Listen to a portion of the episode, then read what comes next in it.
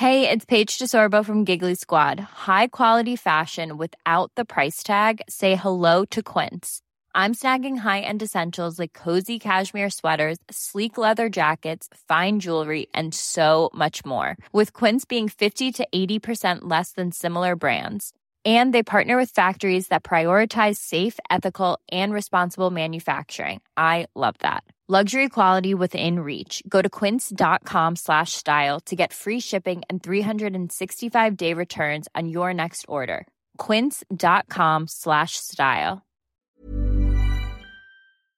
Laurence, votre invité ce matin est Stanislas Guérini. Bonjour Monsieur le Ministre. Bonjour. Bienvenue dans la matinale de CNews. Il y a eu, on va parler évidemment de la nouvelle méthode de gouvernement que propose Elisabeth Borne et des sujets qui vous concernent. Mais d'abord, il y a un, vrai sujet sur l'ultra-violence qui s'est déchaîné ce week-end à Sainte-Soline dans les Deux-Sèvres avec des dizaines de blessés du côté des forces de l'ordre comme des manifestants, l'un d'entre eux d'ailleurs entre la vie et la mort. Euh, il y avait des manifestants pacifiques, c'est indéniable. Mais il y avait surtout des milliers d'ultra-radicaux qui étaient là pour venir casser euh, les gendarmes, voire même plus. Oui, je crois que le mot est Je faible. crois que voilà, euh, comment il y a un engrenage de la violence. Qu'est-ce qui se passe aujourd'hui? Bah, D'abord, merci de faire le distinguo entre les gens qui étaient là pour manifester pacifiquement et des gens qui sont beaucoup plus dans une logique de guérilla, puisque c'est ce qu'on a vu euh, tout au long du C'est week-end. pas de la guerre, c'est pas des Et- signes de guerre auxquels on a assisté? Oui, ça y ressemblait. Euh, des bombes artisanales, euh, quand on voit les euh, instruments de violence qui ont été euh, saisis, quand on vient avec des boules de pétanque, des haches, des bombes artisanales, non, on vient pas manifester. On vient bien souvent pour tuer du flic, dans des gens qui sont entraînés dans une haine du flic. Vous savez, moi, je suis allé euh, la semaine dernière avec le ministre de l'Intérieur, aux côtés euh, des forces de l'ordre blessés. Euh, il faut les écouter. Ils sont face à des gens qui veulent les tuer. Il n'y a pas d'autre mot que ça. Et donc, quand on voit que des gens viennent avec cette logique de violence, on devrait tous être capables, mais sans un instant d'hésitation, de condamner cela. Et quand je vois que dans la classe politique, ça n'est plus une évidence de condamner, de dire que dans une démocratie, la violence, ça n'est jamais, jamais, jamais une option. Je me dis que c'est très inquiétant pour notre démocratie. Alors qui se tait? Qui, qui ne condamne pas? Mais non seulement euh, certains se taisent, on pourra y revenir, mais d'autres mêlent leur voix à ceux qui, d'une certaine façon, justifient, voire attisent les violences. Vous avez vu tout au long du week-end les prises de parole euh, de Jean-Luc Mélenchon, des élus, des députés qui étaient présents sur place. Alors que la manifestation a été interdite, on le rappelle, interdite. C'est leur place pour euh, des députés euh, ELV, NUPES, euh, de l'extrême gauche, d'être sur place dans ce type de manifestation, d'agiter des drapeaux alors que des euh, véhicules de gendarmerie sont en train de brûler?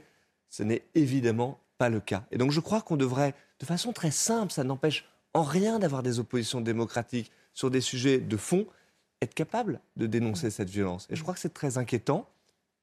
Et ça veut dire que d'une certaine façon, certains partis politiques sont en train de faire sécession du champ républicain.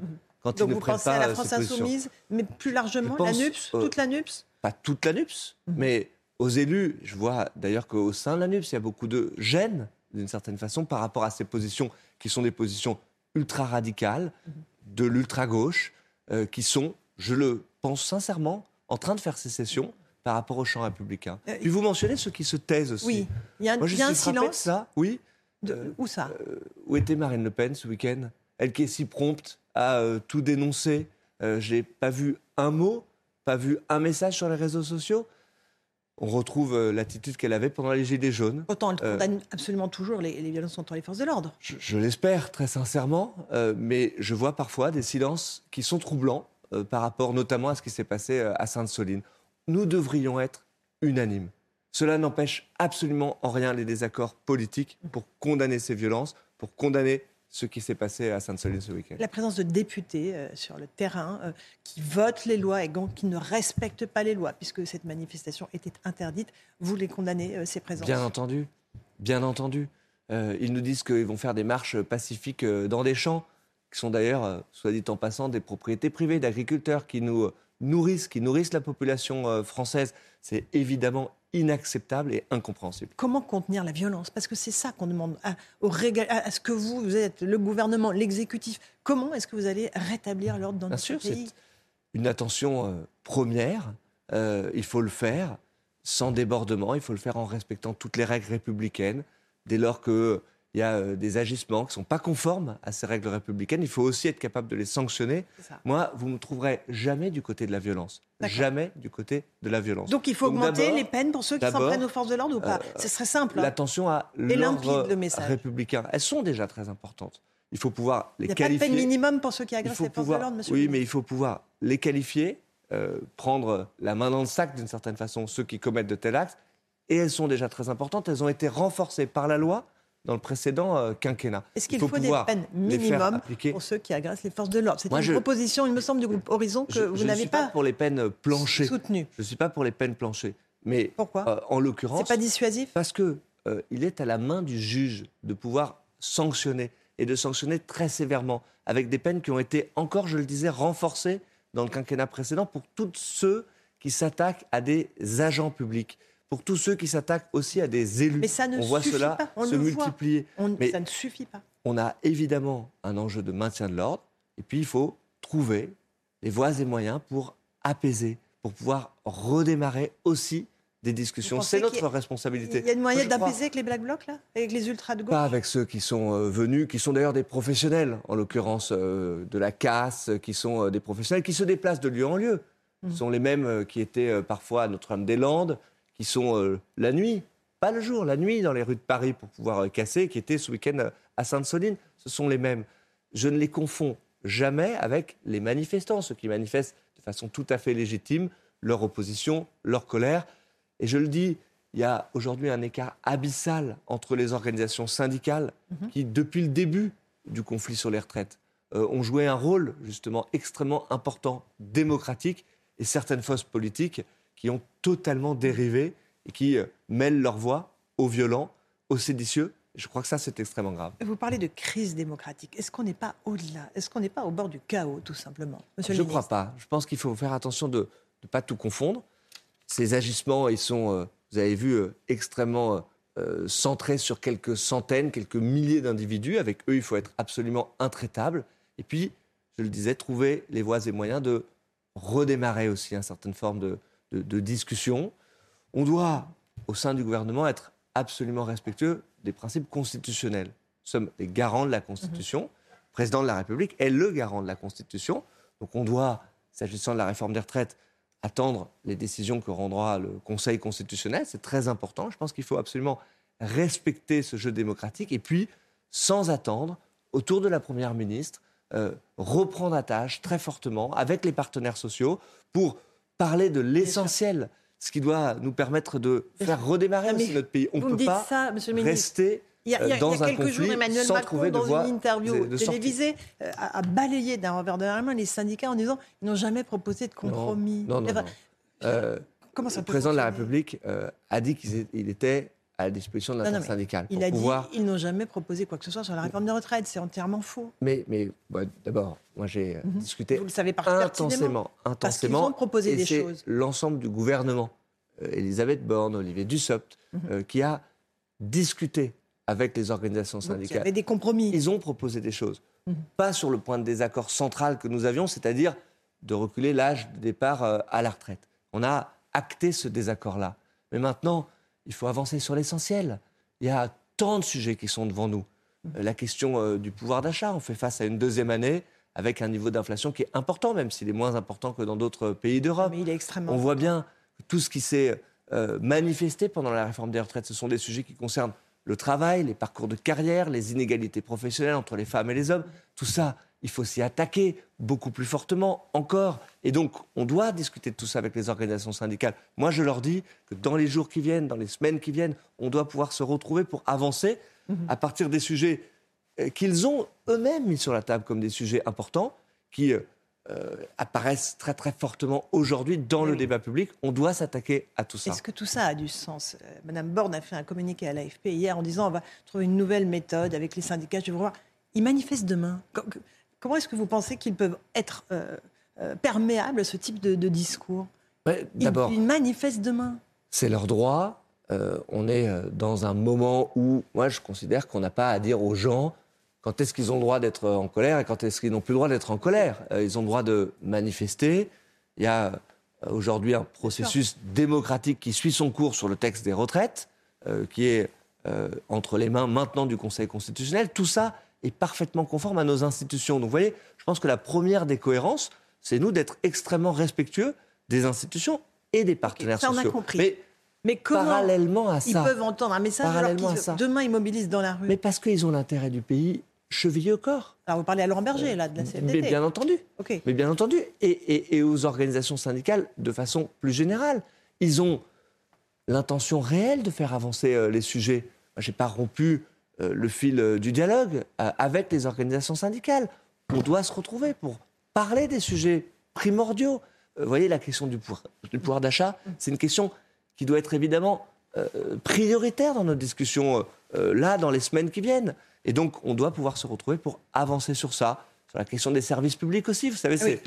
Mais là, c'est- Un autre- les Français le voient, la dégradation des services publics. Mais bien sûr, Prenez suis le premier conscient. La question de refaire vos papiers d'identité. Oui, c'est Vous vrai. savez combien ça prend comme mois Trop longtemps. Mois, Trop longtemps. Ce n'est pas le cas euh, sur l'ensemble du territoire, Non, mais, mais dans certaines zones, Dans certaines euh, zones, c'est où les des demandes mois. sont très importantes, la zone, euh, la région euh, Île-de-France notamment, c'est trop long encore. Et donc, c'est- à ça qu'on doit s'atteler pour pouvoir accélérer les choses. Juste, Régler les problèmes des Français, c'est régler les problèmes des Français du quotidien. Je crois que l'exemple que vous mentionnez, il est très important. La question des services publics, de ce que nous faisons c'est de votre sort. d'ores et déjà, et ce que nous pouvons faire encore davantage, ça doit être là aussi central dans le débat que nous avons avec les organisations syndicales et au-delà, en parlant aux Français. Elisabeth Borne hier dit euh, la méthode que je fixe pour l'avenir, c'est pas de 49.3 en dehors des textes financiers. C'est une blague. Le 49.3, les 11 49.3 euh, qu'elle a utilisés, c'était précisément dans le cadre de textes financiers. Donc en Mais- fait, pourquoi parler Mais précisément pour ne parce rien que, dire en fait? Laurent, vous voyez comme le débat public est parfois fait. Mhm. Euh, il donne le sentiment que depuis le début de ce quinquennat, rien n'aurait avancé Non, non, non. euh, sans C'est pas très 49.3. précis. Euh, c'est tout Les le 11 contraire. 49.3 qu'elle a utilisés, Gauthier Lebret le disait il y a quelques instants, ça a été dans le cadre de textes D'abord, c'est l'occasion de rappeler que beaucoup de textes ont permis de trouver des compromis, ont permis de faire dégager des majorités. Pas sur les 49 texte à texte. Oui, vous avez raison. Mais ils ont été centrés euh, aujourd'hui sur des textes financiers, le texte des retraites étant formellement aussi un texte financier. Donc elle a donné cette ligne politique, cette intention politique très forte de dire que texte par texte, nous souhaitons faire dégager des majorités. On va Ça veut dire les textes, s'adresser un coup à la gauche. ça veut dire changer de méthode. marcher, ça. ça veut dire concerter encore davantage. Ça veut dire travailler avec nos oppositions, euh, celles qui ont envie de faire avancer notre pays, tout simplement, pour, sur les sujets principaux, pouvoir dégager des majorités. Qu'est-ce que les Français euh, ont dit dans l'élection présidentielle? Pour moi, ils ont manifesté trois priorités. Pouvoir faire en sorte que le travail paie plus, Mhm. pouvoir protéger les Français, il y a une demande de protection qui est très importante, et accélérer sur la transition écologique. Je crois qu'autour de ces trois priorités-là, on doit pouvoir se retrouver, bâtir des majorités. Ça veut dire avoir un agenda Avec parlementaire Avec et aussi de ce qui se passe en dehors du Parlement qui que vous soit voulez concerté. bâtir des majorités? Mais ce n'est pas à moi aujourd'hui de définir le périmètre alors même qu'on doit mener ces dissections, ces discussions, pardon. Oui, mais Euh, dissection, ça va aussi pour les C'est cadavres. un lapsus. Mhm. Euh, qu'on doit définir à l'avance ce périmètre-là. On doit le faire avec les parlementaires. Certains ont eu un esprit de responsabilité il y a quelques jours. Ils ont décidé de ne pas voter euh, la censure, de ne Ah pas bah, faire oui. tomber le gouvernement près, sur le texte des retraites. ministre, À neuf voix près. Oui, ce que je veux dire, c'est qu'il y a des députés, Non. des sénateurs euh, qui aujourd'hui manifestent un esprit de responsabilité. C'est à eux que vous faites appel. Et, et moi, je ne vais pas dire si ça doit être à droite ou à gauche. Je crois qu'on peut le faire avec, tout simplement, celles et ceux qui ont l'intention de faire avancer J'ai notre encore pays. un mot à vous. De... Vous êtes le ministre de la fonction publique. Il y a une grève des éboueurs qui se poursuit à Paris. Après plus de 20 jours, de nouveaux arrondissements vont être touchés aujourd'hui parce qu'il y a d'autres sociétés privées qui rentrent maintenant dans, dans la grève. Euh, où est-ce que vous en êtes avec la mairie de Paris? Euh, Qu'est-ce qui se passe euh, dans la capitale?